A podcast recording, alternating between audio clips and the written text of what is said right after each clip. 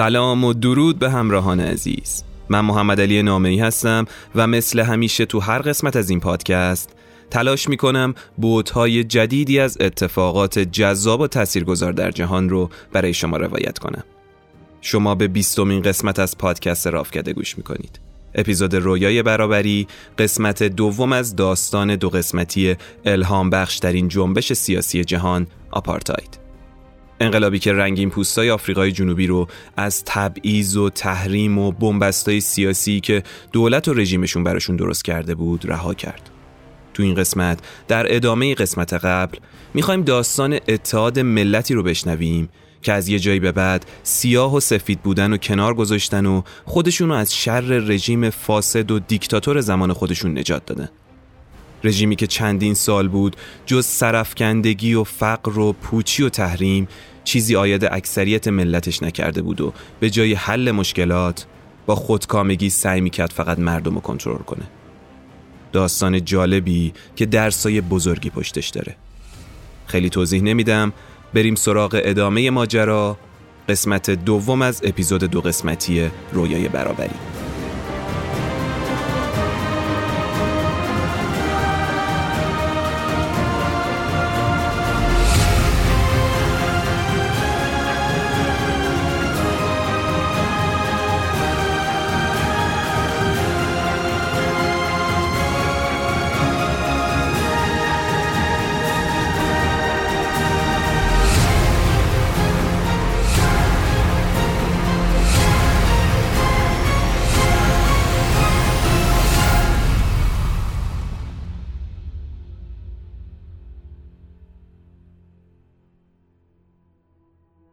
خب برای اینکه دوباره بیفتیم تو حال هوای داستان و بدونیم تا کجای ماجرا رو با هم شنیده بودیم اول یه خلاصه خیلی کوتاه مختصر از قسمت قبل رو با هم مرور می‌کنیم و بعد میریم سراغ ادامه ماجرا.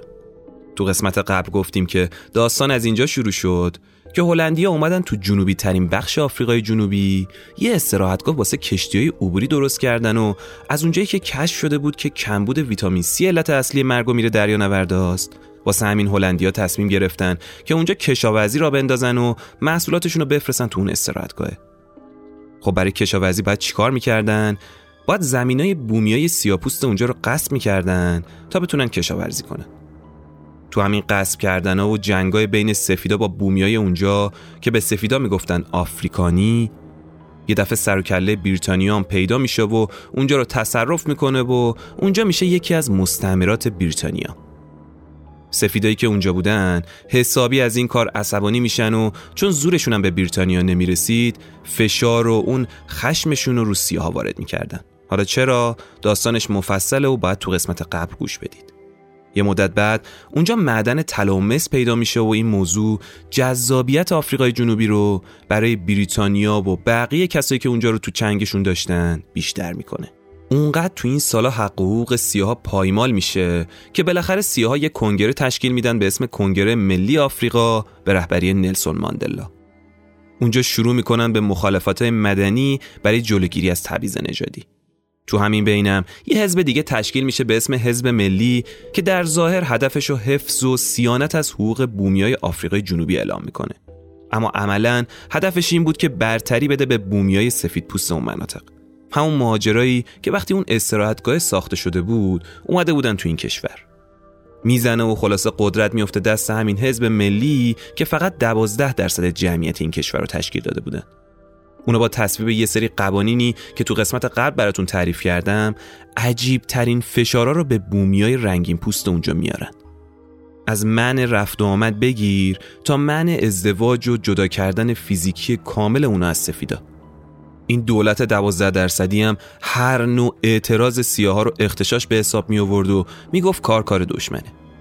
از اون طرفم نخست وزیر این کشور که توی جریانی که تو قسمت قبل براتون تعریف کردم که چجوری به این سمت رسیده تا می‌تونه علیه سیاه قانون تصویب می‌کنه تا جایی که سیاه دیگه مجبور میشن برای رفت آمد یه جزوه 96 صفحه‌ای رو با خودشون این اونور ببرن که تمام اطلاعاتشون اون تو بود و اگه مأمور یا پلیس ازشون این جزوه رو می‌خواست و اونا اینو با خودشون همراه نداشتن بازداشت می‌شدن. دیگه کار به جایی رسیده بود که حتی رفت آمد سیاها بیشتر از 72 ساعت تو محله سفیدا ممنوع شده بود. خلاصه که اعتراضای مدنی کنگره ملی جواب نمیده. برای همین از بغل این کنگره یه کنگره تندرو می‌زنه بیرون که با راه انداختن دو تا گروه شبه نظامی میرن به جنگ رژیم خودکامشون. خسته شده بودن دیگه اما دست از پا دراستر همشون دستگیر میشن و دو تا اتفاق مهم باعث میشه که دنیا این ظلم و این تبعیض نژادی شدید رو ببینه. اولی یه مصاحبه زنده بود که نخست وزیر وقت بریتانیا به حمایت سیاها صحبت کرد و دومی کنگره بود که اون گروه های تندرو مخالف تبعیض نژادی برپا کرده بودن و خروجی شد مرگ صدها نفر از سیاها و رنگین پوستای آفریقا که برای تظاهرات اومده بودن بیرون.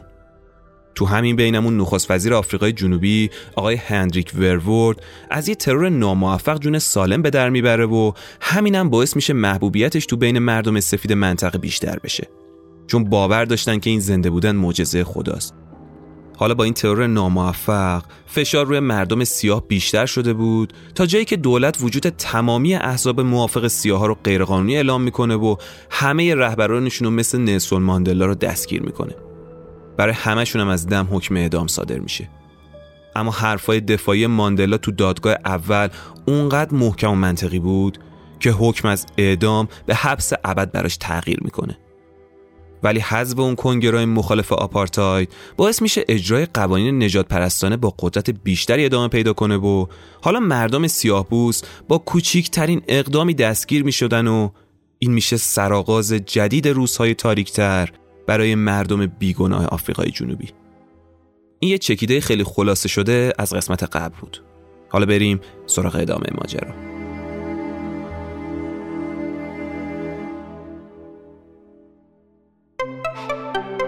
حامی این قسمت برند یوروویتاله یوروویتال یکی از برندهای معروف آلمانیه که داره تو زمینه تولید مکملای غذایی رژیمی فعالیت می‌کنه. این روزا بیشتر به خاطر سبک زندگیامون و فشار و استرس و رژیم غذایی نسبتا ناسالمی که داریم داشتن یه سلامتی کامل انگار داره خیلی سخت میشه که بخوایم بهش برسیم. از هوای ناپاک و استرس و غذای بیکیفیت و فسفودا که همشون باعث ضعف سیستمای ایمنیمون میشه تا خیلی چیزای دیگه مثل ریزش مو و اضافه وزن و حتی نگرانی برای عزیزانمون که چه می‌دونم مادر پیرم، پدر پیرم، بچه هام چرا کمشته هن، چرا اون انرژی کافی رو ندارن چرا قدشون رشد نمی‌کنه و کلی درگیری های این مدلی. پیش اومده دیگه واسه هممون پیش میاد. راه حل چیه؟ اینکه روزانه به کمک مکملای مختلف بتونیم اون گپی که داره تو بدنمون اتفاق میفته رو باش پر کنیم. حالا چه بهتر که با مکملایی باشه که هم معتبر باشن هم نسبت به هزینه ای که می‌کنیم فیدبک خوبی بهمون بدن. یوروبیتالو خب احتمالا خیلیاتون می‌شناسید. تمام محصولات این برند هم مجوز غذا و دارو دارن هم تو داروخونه ها خیلی راحت هست و می‌تونید تهیهش کنید. محصولاتی هم که دارن. یه طیف بزرگی از مکملهای غذایی رو برای هر زمان و دوره‌ای که به اون نیاز داشته باشیم برامون آماده کرده. از مکمله و مولتی ویتامینایی که مخصوص محل کارن تا تو مدرسه و مخصوص ورزش و زندگی روزمره و حتی مراحل خاصی از زندگی. مشاوره رایگان هم دارن. هم تو سایت هم تو پیجشون. اون کسایی که دارن اون پشت جوابتون رو میدن متخصص تغذیه اگه خواستید مکملی تهیه کنید یا تداخل داروییتون رو بدونید بهتون کمک می‌کنه. این برندم محصول کشور آلمانه. البته باید بگم که با نظارت نماینده های علمی شرکت یوروویتال و با پروانه ساخت شرکت حکیمانت این مکملا تو کارخونه داروسازی حکمتان داروی غرب تو ایران داره تولید میشه. مکمل های غذایی و دارویی یوروویتال.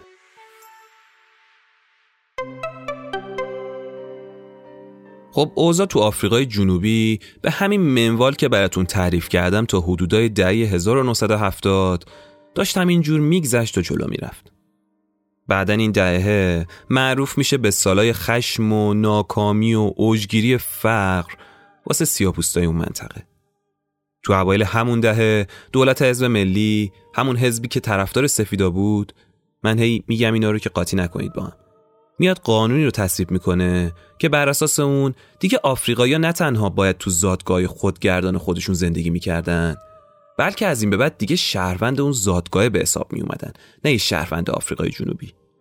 اگه زادگاه نمی‌دونین چیه تو قسمت قبل حسابی در موردش صحبت کردیم.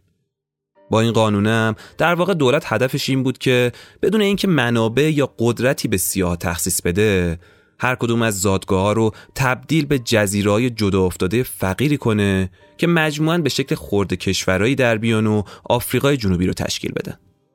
که این نتیجهش به زودی راه افتادن یه فاجعه انسانی میشه. از طرف دیگه هم میشه اما دهه 1970 و عصر آگاهی و بیداری ملت آفریقای جنوبی دونست.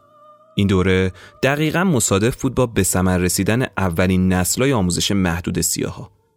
دیگه اون بچه سیاپوستا بزرگ شده بودن و همون یه ذره درسی که خونده بودن دید اونا رو نسبت به جامعه و اطرافشون باز کرده بود.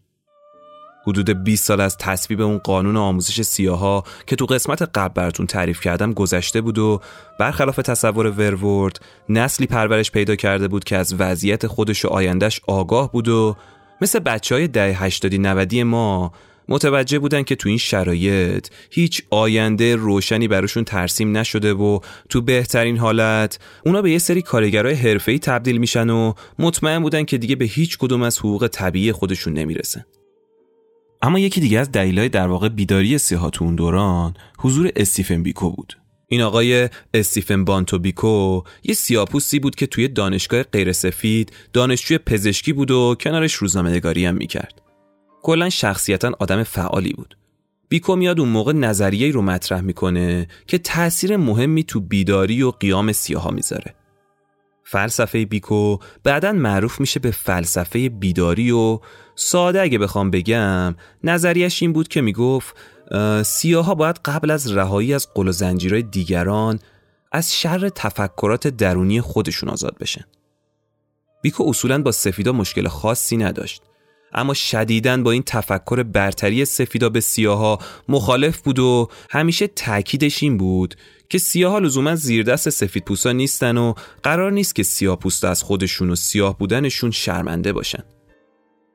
با همین تفکر و ایده بیکو تو سال 1972 یه سازمانی تأسیس می‌کنه به اسم سازمان دانشجویان آفریقای جنوبی کار این سازمانه این بودش که اعتصابا و یه سری تحریمایی رو علیه سفیدا و دولت برنامه ریزی و اجرا کنه. از شانسش هم دو سال بعد می‌زنه و تو کشورهای همسایه آفریقای جنوبی اتفاقایی میفته که به تلاشای این سازمان رنگ و جون تازه‌ای میده. مثلا تو کشورهای آنگولا و موزامبیک دولتهای سفید سرنگون میشن و سیاها روی کار میان. همین موضوع هم دولت رو عصبانی می‌کنه هم الهام بخش بزرگی واسه سیاهای آفریقای جنوبی میشه. مردم کم کم ترسشون میریزه و جورت می‌کنن به این نتیجه برسن که به زودی همین اتفاق واسه اونا هم میفته و توی تظاهرات ها و شعاراشون به وضوح و علنی اشاره می‌کنن که اقلیت جامعه نباید به اکثریت جامعه حکومت کنه و برتری داشته باشه.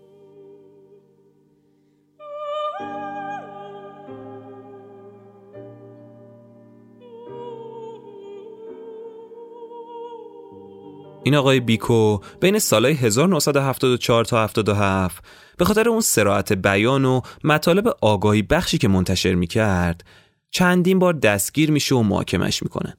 دولت داشت رسد می‌کرد دیگه. برای همین خیلی سریع فعالیتاش رو غیرقانونی اعلام می‌کنه و محدودیتهایی رو برای این آقا وضع می‌کنه.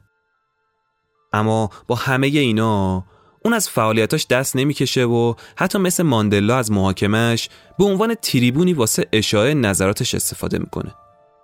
اون تو یکی از معروفترین محاکماش که میگن همونجا می‌خواستن حکم اعدامش هم اجرایی کنن میگه که از نظر من دو تا نیروی مهم هستن که سیاها رو محدود کردن.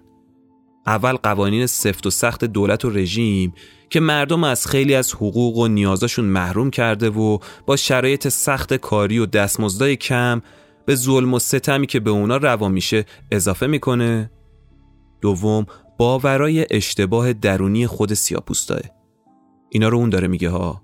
می‌گفت سیاها انگار به این باور رسیدن که لزوما سفید بودن به معنی خوب بودنه و به عبارت دیگه هر چیز خوبی رو با سفید بودن مساوی می‌دونن و هر چیز اشتباه و نامناسبی رو با سیاه بودن تو ذهنشون پیوند دادن.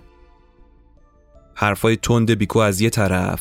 از یه طرف هم رکود اقتصادی و تورم شدید اون سال تو آفریقای جنوبی که داشت کمر همه رو خورد می‌کرد باعث میشه خشم و بیداری مردم سیاه آفریقای جنوبی نسبت به رژیم بیشتر بشه. دولت که تو اون سالا یعنی سالهای 1970 تا 73 شدیدن تو بحران رکود و تورم اقتصادی قوطه ور بود. واسه مدیریت بهتر این موضوع رسما شهروند بودن سیاپوستا رو رد می‌کنه و اونا رو شهروند زادگاه خودشون اعلام می‌کنه. اینم یعنی دولت دیگه نمی‌خواست هیچ بودجه یا واسه مستقل شدن در اختیار زادگاه قرار بده. شرایط اونقدر داشت بغرنج می‌شد که دیگه حدود 90 درصد سیاها داشتن تو فقر مطلق دست و پا می‌زدن. از گرسنگی رو ورده بودن به مردخاری همینم دلیلی شده بود که سیاپوستا علیرغم غیرقانونی بودن از زادگاهشون به سمت شهرکای سیاپوست نشین مهاجرت کنن طوری که تو سال 1976 توی خونه کوچیک 40 50 متری حدود 15 تا 20 نفر زندگی می‌کردن.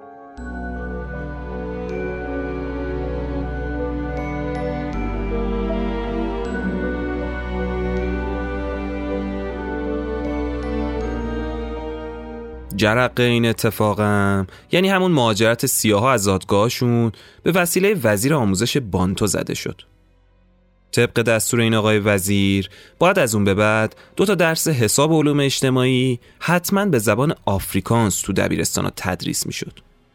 موضوعی که اونقدر غیر ممکن بود که مسلما نتیجهش کم شدن آموزش سیاها می‌شد. چون عموم سیاپوستا یا اصلا آشنایی به زبان آفریکانس نداشتن یا اگه دانشی هم بود ترجیح می‌دادن این زبان منحوس و که اونا رو یاد پلیس و محدودیت های نجات پرستی و هزار جور بدبختی دیگه میندازه رو فراموش کنن.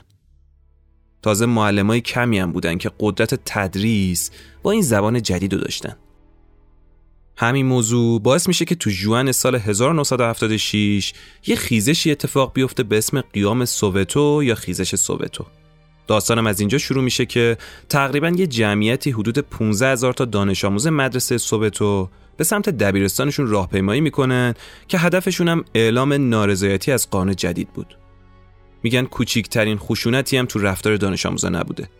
اما اون دولت انقلابی مثل همیشه با یه برخورد خشونت آمیز شروع می‌کنه به شلیک به سمت دانش آموزای بخت برگشته و چند تا از اونا رو می‌کشه و حدود 100 نفرشون هم زخمی می‌کنه. خبر این حرکت مثل بم تو سطح جهان باستاب پیدا می‌کنه. دولت هم که می‌بینه اوضاع بد جور خراب شده به هیچ وجه این اتفاق و این کشت و کشتا رو گردن نمی‌گیره و تظاهر کننده ها رو کمونیست و اختشاشگر خطاب می‌کنه. اونم فقط به این دلیل که اونا با مشتای گره کرده تظاهرات می‌کردن و حقشون رو می‌خواستن. حقی که رژیم فاسد با پرروگی و وقاحت ازشون گرفته بود.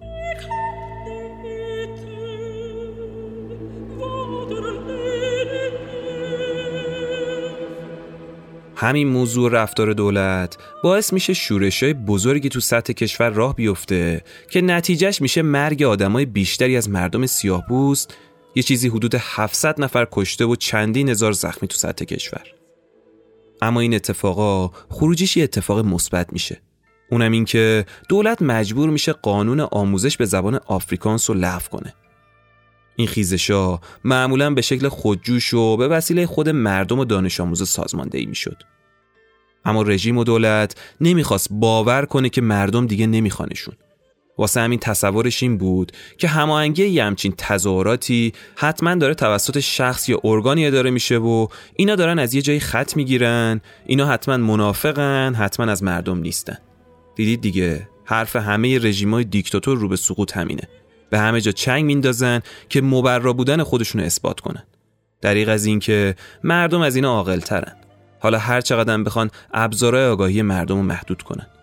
خلاصه که واسه همین تو تابستون سال 1977 دولت دستور بازداشت استیفن بیکو رو میده و برچسب وانتد روش می‌زنه.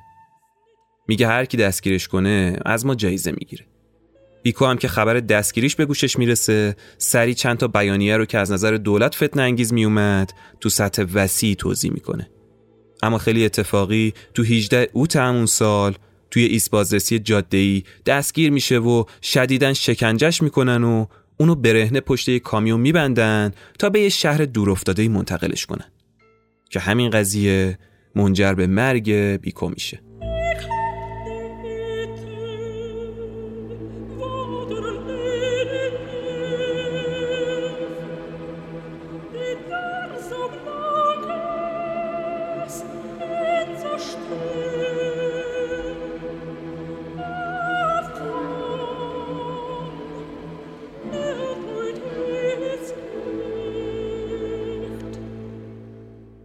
حالا بیکو هم مرده و دولت تو دوازده سپتامبر مرگ بیکو رو اعلام می‌کنه و ادعا می‌کنه که اون تو جریان اعتصاب غذا مرده.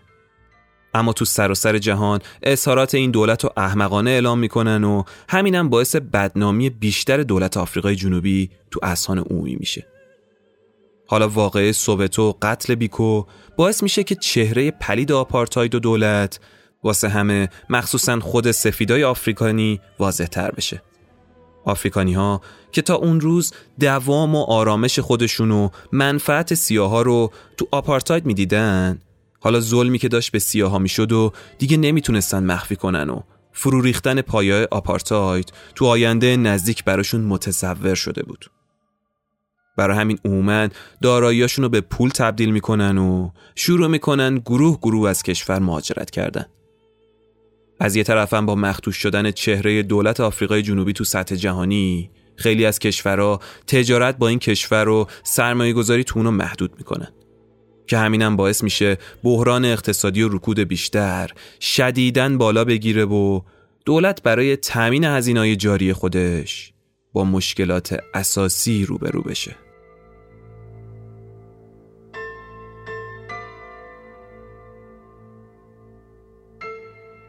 حالا رسیدیم جایی که نظرهای جهانی نسبت به آپارتاید برگشته نظرها منفی بود منفیتر شده.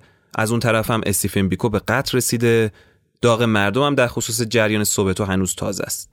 رکود اقتصادی هم که تو جامعه بیداد می‌کنه. و این یعنی ته بیورزگی و پوچی یه رژیم. حالا یعنی تو سال 1978 یا آقای به اسم پیکبوتا میاد نخست وزیر این کشور میشه. کسی که قبل از دوران نخست وزیریش تو بین مردم معروف بود به تمساه بزرگ. چون به شدت از اون آدمای تندرو و موافق 100 درصد آپارتاید بود. توقع هم این بود که به محض اینکه این آقا به سمت نخست وزیری برسه فشارا و رفتارهای نجات پرستانه دولت رو تشدید کنه. اما برخلاف توقع جامعه اون تو سالهای اولی از 11 سال نخست وزیریش رفتار به نسبت نرمتری در خصوص قوانین آپارتاید نشون میده. در واقع اوضاع جامعه اون موقع اونقدر متشنج و به هم ریخته بود که بوتا اصلا راهی جز برخورد نرمتر نداشت. البته تو ظاهر. برنامهش این بود که با کم کردن شدت قوانین نجات پرستانه به نوعی نظرات جهانی و نسبت به آپارتاید بهتر کنه تا بتونه نهایتا اقتصاد مرده کشورش رو تا حدی سر و سامون بده. حداقل تو ظاهر یه خورده کله خیر رو گذاشته بود کنار. از یه طرف هم خب اون صاحبای کسب و کارهای سفید پوست تو آفریقای جنوبی از رکود اقتصادی که گریبانشون رو گرفته بود نگران بودن و مرتب به بوتا فشار می آوردن که تا اونجا که میشه قوانین آپارتاید رو تعدیل کنه.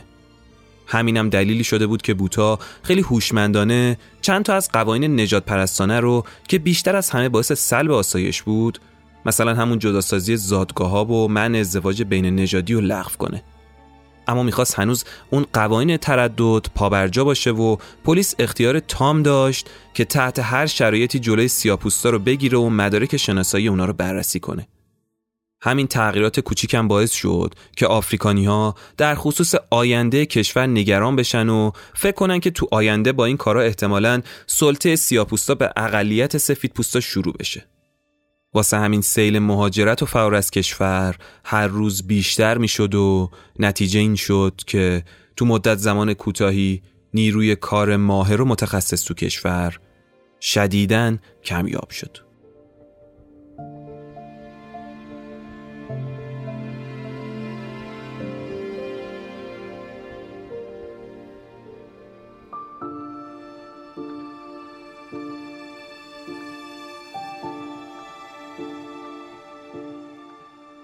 این سیل مهاجرته باعث میشه بوتا با کمبود نیروی متخصص مواجه بشه دیگه.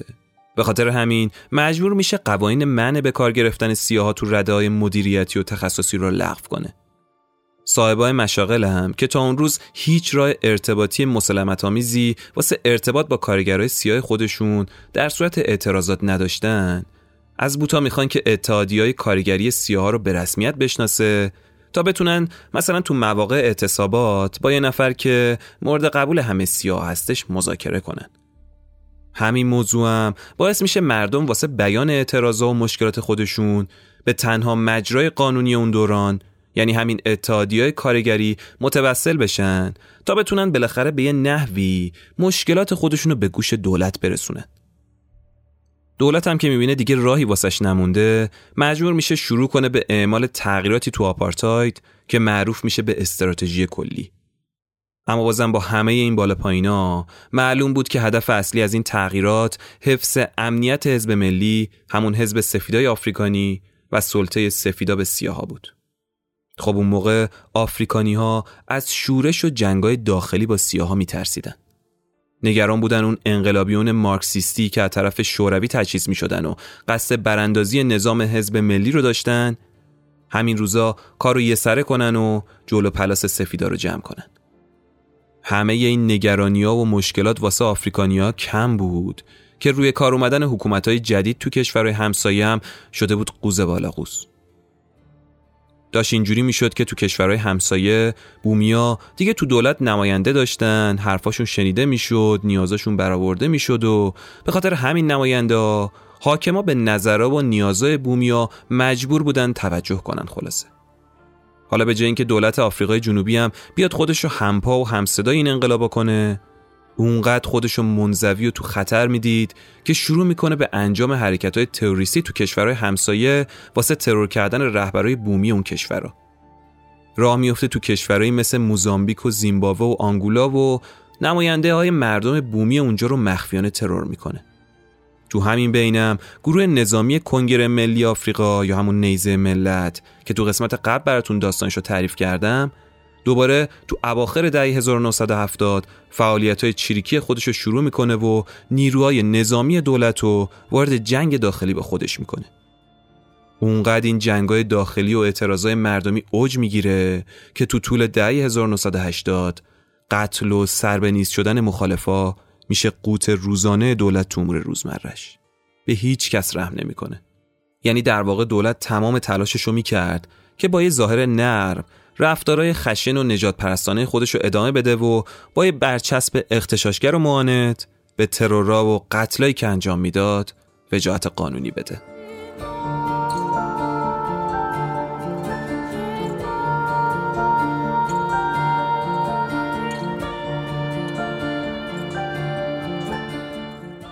اما فاجعه ترین اقدام دولت که نتیجهش میشه سقوط خودش همه پرسی بود که واسه تغییر قانون اساسی انجام داد.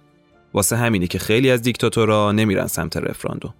دولت اومد تو سال 1984 واسه اینکه مخالفاشو کم کنه و تنشای داخلی رو مدیریت کنه. گفت آقا مگه نمیگید قانون اساسی باید تغییر کنه؟ خیلی خوب تغییرش میدیم. تو پیشنهاد جدید پارلمان رو تقسیم می‌کنیم به سه تا مجلس جدا واسه سفیدا و رنگین پوستا و آسیایی هر کدوم هم مسئولیت امور جامعه خودشونو به عهده بگیرن. ولی همشون توسط یه رئیس کل سفید پوست مدیریت میشن اگه دقت کنید دولت تو این تصمیم باز هیچ حق و مجلسی واسه سیاها در نظر نگرفت. گفت سفیدا و رنگین پوستا و آسیایی. چون عمیقا معتقد بود اونا فقط تو زادگاه خودشون حق رأی دارن. یعنی در واقع این برنامه دولت فقط ظاهر صلح طلبانه ای داشت. در عمل هدف اصلیش ایجاد چند دستگی و نفاق بین مخالفای آپارتاید بود. که خب همون اول این سیاست شکست می‌خوره و مردم به رهبری یک کشیش رنگین پوست به اسم آلان بوساک میان یه اپوزیسیونی تشکیل میدن واسه تحریم این همه پرسی.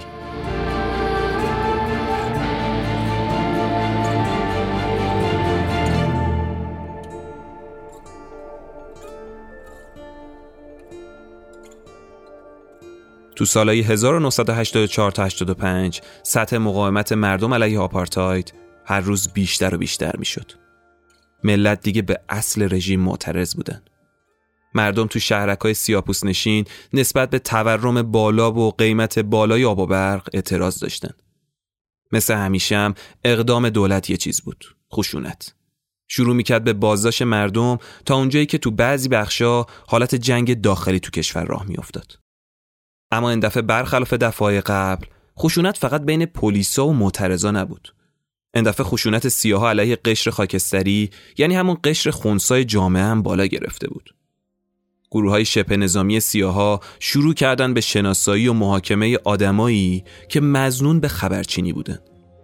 اونا مردا و زنا رو که متهم به خبرچینی بودن داستانی که تو قسمت اول براتون تعریف کردم به روش های مثلا به روش اعدام گردنبندی به قتل میرسوندن روشی که یه تایر پر از بنزین و دور گردن مزنون مینداختن و آتیش می‌زدن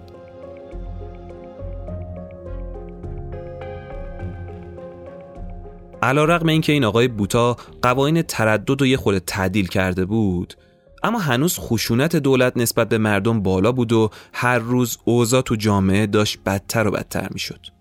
فرض کنید یه قطاری با سرعت داشت می‌رفت ته دره اما دولت و رژیم هنوز زبونش دراز بود و تو دوربینا نگاه می‌کرد و به مردم دروغ می‌گفت که اوضاع ما خیلی خوبه و پیشرفتی که ما تو اقتصاد داریم و هیچ کشوری نداره و از اینجور حرفای مفتی که دیگه خریدار نداشت. حالا تو شرایطی دارن این حرفا رو می‌زنن که ارزش پول ملیشون یکی از داغونترین اوضاع ها رو تو دنیا داره. دولت اما دیگه این دفعه اون سرمایه اجتماعیش که مردم بود و از دست داده بود. ای که برای هر حکومت از طلا هم با ارزش تره فاصله مردم داشت روز به روز از رژیم و دولت بیشتر می‌شد. حالا بوتا از وضعی که خودش درست کرده بود و توش گرفتار شده بود نگران بود و ناچارن دست به دامن ماندلا میشه که 22 سال بود تو زندان بود.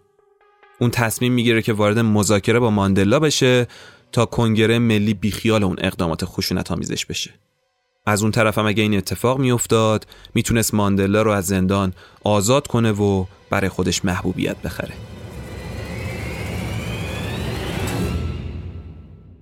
اما ماندلا فهمیده بود که این کار یه تله طرف بوتاه واسه همین با شرایط اون موافقت نمی‌کنه و تو ای به مردم اعلام می‌کنه که پذیرش این آزادی به معنی سلب آزادی مردم و همنژادیاشه و به مردم میگه که تایید این حکم مساویه با جلوگیری از هر نوع اعتراض و اقدام از سمت سیاها واسه حقهایشون. همزمانم با این بیانیه چند تا از بانکای کله گنده خارجی که خودشونو درگیر این جریانهای سیاسی نمی‌کردن به دولت اعلام می‌کنن که اگه مشکلات سیاسیتون رو حل نکنید دیگه به دولت وام و خدمات نمیدن این موضوع هم باعث میشه ارزش پول ملی کشور به شدت سقوط کنه و صاحبای مشاغل از بوتا بخوان که فورا قوانین آپارتاید رو ملغا کنه. اما بوتا مخالف هر نوع تعدیل بیشتر بود چه برسه به لغو اون. نهایتا هم تو سال 1988 موفق میشه به وسیله ضرب زور اسلحه و قرار دادن نیروهای زره پوش تو سطح کشور و خیابونای شهر. مجددا نظم شکننده ای رو تو جامعه برپا کنه.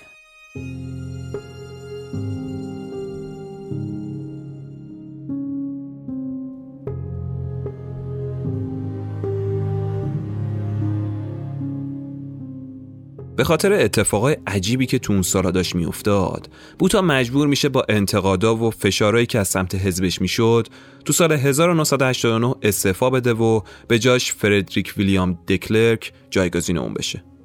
دکلرک اون زمان داشت به عنوان یه وزیر عادی تو دولت فعالیت می‌کرد و با توجه به پیشینه‌ای که تو کابینه داشت توقع عموم این بود که مثل بوتا سختگیرانه و جدی قوانین آپارتاید رو پیگیری کنه. حتی تو بعضی مواردم شدیدتر از اون عمل کنه. اما این آقای دکلرک یه آدم باهوش و عملگرا بود. اون از اوضاع جامعه باخبر بود و خیلی سریع به این نتیجه رسیده بود که پافشایی رو قوانین آپارتاید باعث فروپاشی دولت میشه. واسه همین با صاحبای کسب و کارا و بعضی مقامات حکومتی هم نظر میشه و دست به کارایی می‌زنه که فشار رو از رو دولت برداره. واسه همین برخلاف انتظار اون روالی که جامعه داشت، دکلک به همراه ماندلا و یه آقای به اسم سراسقف دزمونتوتو تبدیل میشه به یکی از عاملای اصلی تغییرات اساسی تو آفریقای جنوبی. تو همین دورم خیلی از آفریکانیا درک می‌کنن که با اصلاح و تغییر تو قوانین آپارتاید میشه همچنان به سیاه حکومت کرد و امنیت سفیدا رو هم تضمین کرد. تو همین بین جبهه متحد دموکراتیک که شخص بوتا اونو ممنوع کرده بود دوباره با یه اسم دیگه به اسم جبهه همگانی فعالیتش رو شروع می‌کنه و یه کارزار بزرگ نافرمانی تو کشور را میندازه. این کارزاره هم کارش این بود که مرتب تو کشور راهپیمایی را بندازه. اما این دفعه دیگه دکلک از پلیس می‌خواد که جلوی اعتراض کننده ها رو نگیرن و همین موضوع میشه شروعی واسه تغییرات سیاسی تو کشور. دکلک گفتم از اون آدمای باهوش روزگار بود. می‌دونست کوچیکترین تعلل تو انجام کارا مردم رو جریتر می‌کنه و ممکنه فرصت مذاکره و مصالحه با رهبرای سیاپوست از بین بره و کشور تجزیه بشه. چون رهبرای سیاها دیگه اون موقع تو دوران پیریشون بودن و در صورت مرگ اونا رهبرای جوانتری زمام امور رو به دست می‌گرفتن که قطعا طلبی کمتری داشتن و مذاکره باشون سختتر می‌شد. واسه همینم فورا شروع می‌کنه به آزاد کردن زندانیای سیاسی تا توجه رهبرای پیر مخالف آپارتاید رو به خودش جلب کنه. خلاصه که اون تو ماه دسامبر همون سال ملاقاتی رو با ماندلا تو زندان ترتیب میده و دست به کاری می‌زنه که همه رو شگفت زده می‌کنه. اون تو فوریه همون سال توی سخنرانی اعلام می‌کنه که آماده است با رهبرای سیاها وارد مذاکره بشه. میگه که می‌خواد همه ممنوعیت های فعالیت کنگره آفریقایی ها یعنی همون کنگره پان و جبهه متحد دموکراتیک و مجموعا حدود سی سازمان دیگر رو برداره. تصمیمی که خیلی از مردم و دولتی ها رو تو شک می‌بره. نه روز بعد از سخنرانیش ماندلای 71 ساله بعد از 27 سال از زندان آزاد میشه و مردم سیاه میریزن تو خیابونا واسه استقبال از رهبر فرزانشون. ماندلام تا آزاد میشه میاد توی سخنرانی بزرگ میگه که مبارزه با آپارتاید هنوز تموم نشده و سیاها تازه تو اول راه مبارزه هستن و از جامعه بین المللی می‌خواد که همچنان تحریمای خودشون رو حفظ کنن و از اونا خواست که تا به روند فشارهای سیاسی حداکثری خودشون ادامه بدن تا وقتی که آپارتاید تو کشور ریشه کم بشه و آخرش هم تاکید می‌کنه که واسه تحقق هدفش یعنی یک کشور آزاد و رها از نجات پرستی آماده است جون خودشم فدا کنه و از این موضوع هیچ ابایی نداره. از اون طرف اما حزب ملی همون حزب سفیدا هر روز ضعیف و ضعیفتر می‌شد. چون به خاطر تغییرایی که اتفاق افتاده بود عموم سفیدا رأی خودشون از حزب ملی به نفع حزب محافظه کار تغییر داده بودن. رهبرای حزب ملی که دیگه داشتن دست و پاهای آخرشون رو می‌زدن هنوز اعتقاد داشتن که بوتا و دکلک خیلی دارن به نفع سیاها عمل می‌کنن و تنها راه رهایی از این بحران بیشتر کردن جدایی سفیدا از سیاهاه. نظرهایی که اگه اعمال می‌شد کشور تا چند ماه دیگه تجزیه می‌شد. سفید پوستای آفریکانی هم از شرایط پیش اومده بالاخره حراسون شده بودن دیگه. شما فکر کنید یه عمره داشتن به سیاها زور می‌گفتن. حالا داشت قدرت میافتاد دست اونا. اما دکلک پشت همه ملاتفت و کنار اومدناش هدفش پایدار نگه داشتن حاکمیت حزب ملی بود. اون معتقد بود که معسل همراهی با سیاپوستا بهتر شدن شرایط اقتصادیه که نتیجهش برگردوندن آرای سفید پوستا به حزب ملی میشه. حالا اما فقط دو روز مونده بود به نشست بین دکلرک و کنگره ملی آفریقا که دولت یه دفعه رفتارهای خشونت آمیز خودش رو شروع می‌کنه. تو همین بینم پلیس روی راهپیمایی 50 هزار نفری اسلحه می‌کشه که نتیجهش میشه 110 تا کشته و بیشتر از 400 تا زخمی. و این سرآغازی میشه واسه حدود 4 سال جنگ و خونریزی تو کشوری که داشت تازه به سکون می‌رسید. اصل این 4 سال جنگ داخلی هیچی نبود جز مرگ یه چیزی حدود 16 هزار نفر مردم بیگناه آفریقا و چندین هزار نفر آواره مجددا تو همون دوران خشونت ها و درگیری و نفرت ها بین سفیدا و سیاها و چند دستگی بینشون رواج پیدا می‌کنه.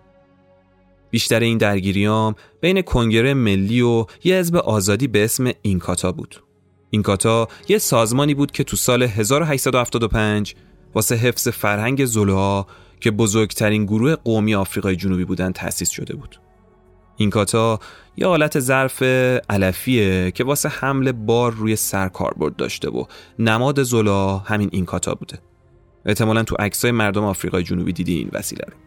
حالا ما تو پیج اینستاگرام رافگده تصاویرشو می‌ذاریم براتون. این حزب این کاتا به قول معروف از اون کله خرایی بودن که هیچ اعتقادی به مبارزه بدون خشونت نداشتن. واسه همین این گروه باعث شده بود اختلاف بین خود سیاپوستان بالا بگیره. وقتی هم خشونت بالا می‌گیره مردم می‌فهمن که دولت داره خیلی مخفیانه و یواشکی از این کاتا حمایت می‌کنه. دولت از خداش بود دیگه. دنبال یه داستان میگشت تا اتحاد سیاه رو از بین ببره و خودش بالا سر ماجرا باشه. از طرفی هم دکلک همیشه تو صحبتهای اخیرش می‌گفت که دادن حق رأی به هر سیاه به معنی سلطه اکثریت به اقلیت و سرکوب اوناست و این روند روند درستی نیست و ما جلوشو می‌گیریم. همین صحبت ها و حمایت های مخفیانه از این کاتا باعث میشه بین ماندلا و دکلک جدایی بیفته و تخم نفاق بینشون جوونه بزنه. از اینجا به بعد کم کم ماندلا می‌فهمه که باید راهش رو از این آدم جدا کنه.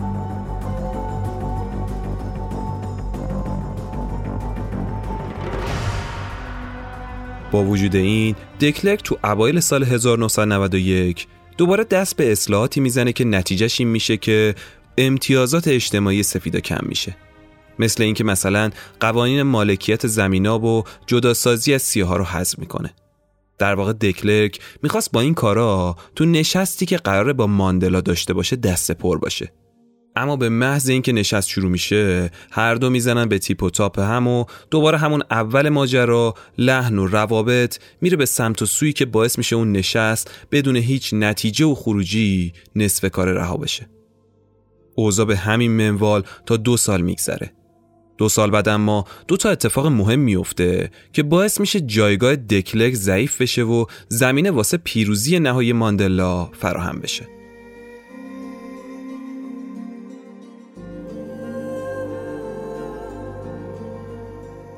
اولیش این بود که یه گروه از طرفدار اینکاتا شبونه میریزن توی شهرک سیاپوس نشین و 46 نفر رو به قتل میرسونن. دولتم هیچ عکس عملی نشون نمیده و طوری برخورد می‌کنه که انگار علاقه ای هم واسه گرفتن عاملین این قتل عام نداره. طبیعتا هم این اتفاقه و عملکرد دولت باعث میشه مردم ناراحت بشن و دوباره خشونت و اعتراضات تو سطح کشور اوج بگیره. و اتفاق دومم همینجا میفته. وقتی که پلیس جلوی یکی از بزرگترین تظاهرات وای میسه و همشونو به رگبار میبنده و چند صد نفر رو می‌کشه. مجموع این اتفاقا و بنبست گفتگوهای ماندلا و دکلرک این القا رو به مردم آفریقای جنوبی میده که قرار همین روزا یه جنگ داخلی تو آفریقای جنوبی راه بیفته. اما دقیقا سه هفته بعد از اون قتل عامه تو شرک سیاپوستا دکلرک و ماندلا توافقنامه رو امضا می‌کنن که مجددا از آوریل 1993 مذاکرات خودشون از سر بگیرن. گفتگوهایی که این دفعه باعث ایجاد تغییراتی تو سطح کشور و افکار عمومی میشه. اولین نتیجهش هم برداشتن تحریمای کشورهای اروپایی رو آمریکا بود. اتفاق جالب دیگه ای که افتاد این بود که تو ماه اکتبر همون سال دکلرک و ماندلا مشترکاً برنده جایزه صلح نوبل میشن و نهایتا چند هفته بعدم قانون اساسی تازه رو تصویب می‌کنن که طبق اون همه اهالی آفریقای جنوبی فارغ از رنگ پوست و نژادشون تو کشور حق رأی مساوی دارن و 27 آوریل 1994 روز اولین انتخابات چند نژادی تو کشور اعلام میشه. تو این مدت خیلی از گروه های نجات پرست سفید پوست و حامیان این کاتا تمام تلاش خودشونو کردن تا جلوی برگزاری این انتخابات رو بگیرن. اما بالاخره انتخابات برگزار میشه و سیاپوستا که برای اولین بار بود داشتن توی رویداد همه پرسی شرکت می‌کردن با متانت و آرامش تو صفای طولانی انتخابات منتظر موندن تا رأیای خودشونو توی صندوق بندازن.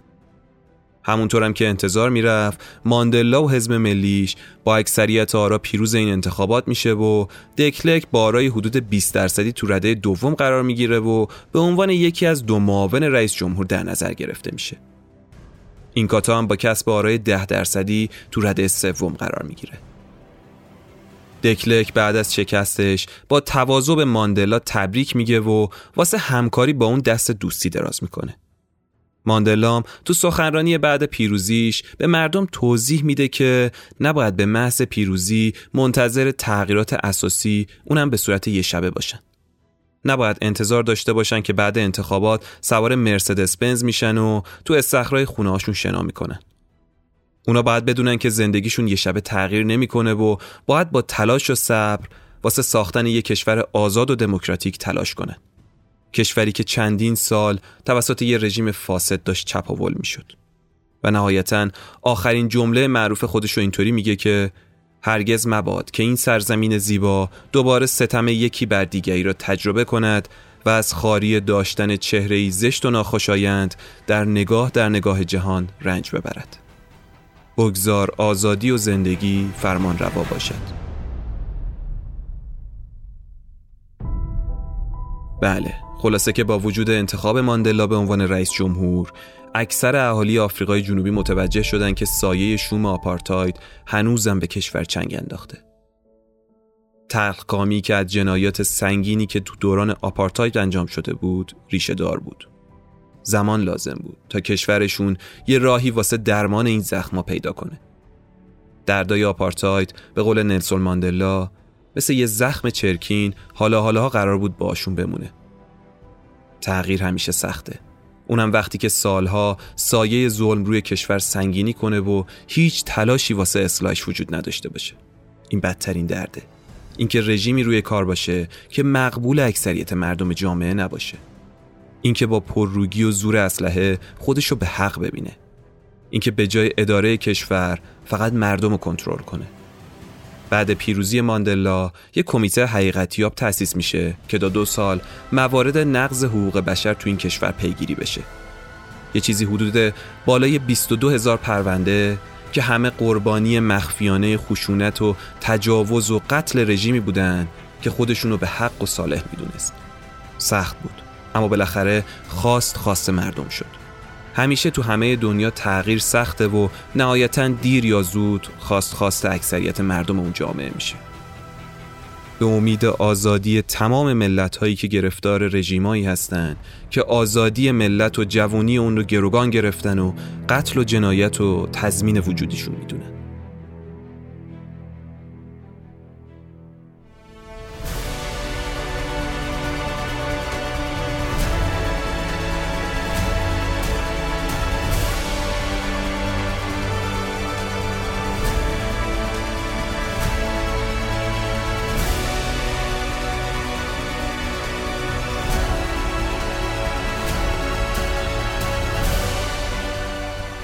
چیزی که شنیدید دومین قسمت از اپیزود دو قسمتی رویای برابری بود. سپاس از شما که پادکست رافکده رو به دوستانتون معرفی می‌کنید و از ما حمایت مالی و معنوی می‌کنید.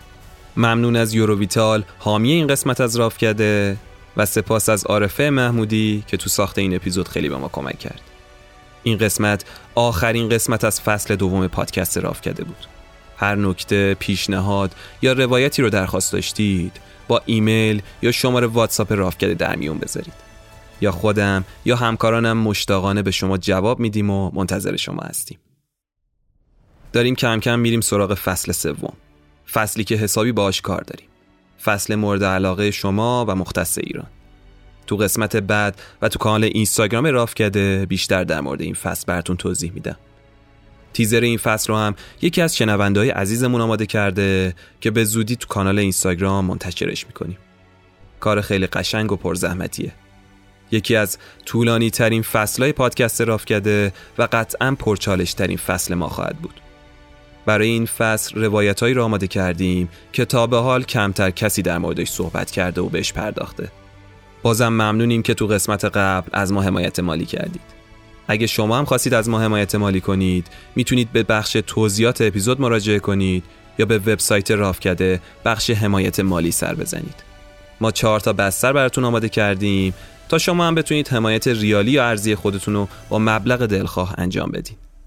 اگه از پلتفرم هامی باش اقدام کنید که لینکشم تو همون صفحه حمایت ما هستش می‌تونید به عنوان قدردانی یکی از اکسسوری ما رو هم انتخاب کنید تا به عنوان یادگاری براتون ارسال کنیم. دم همتون گرم و بدونید که خیلی دوستتون داریم. مراقب حال خودتون و اطرافیانتون باشید. امیدوارم سال جدید سال حال خوب باشه و اتفاقای خوبی برای ایران عزیزمون بیفته. اتفاقی که می‌دونم خیلی آمون منتظرش هستیم. مراقب خودتون باشید و پیشا پیش سال نو رو به خونواده بزرگ رافکده تبریک میگم. اگه عمری بود منتظر فصل بعدی ما باشید. به امید دیدار محمد علی نامی اسفند ماه 1401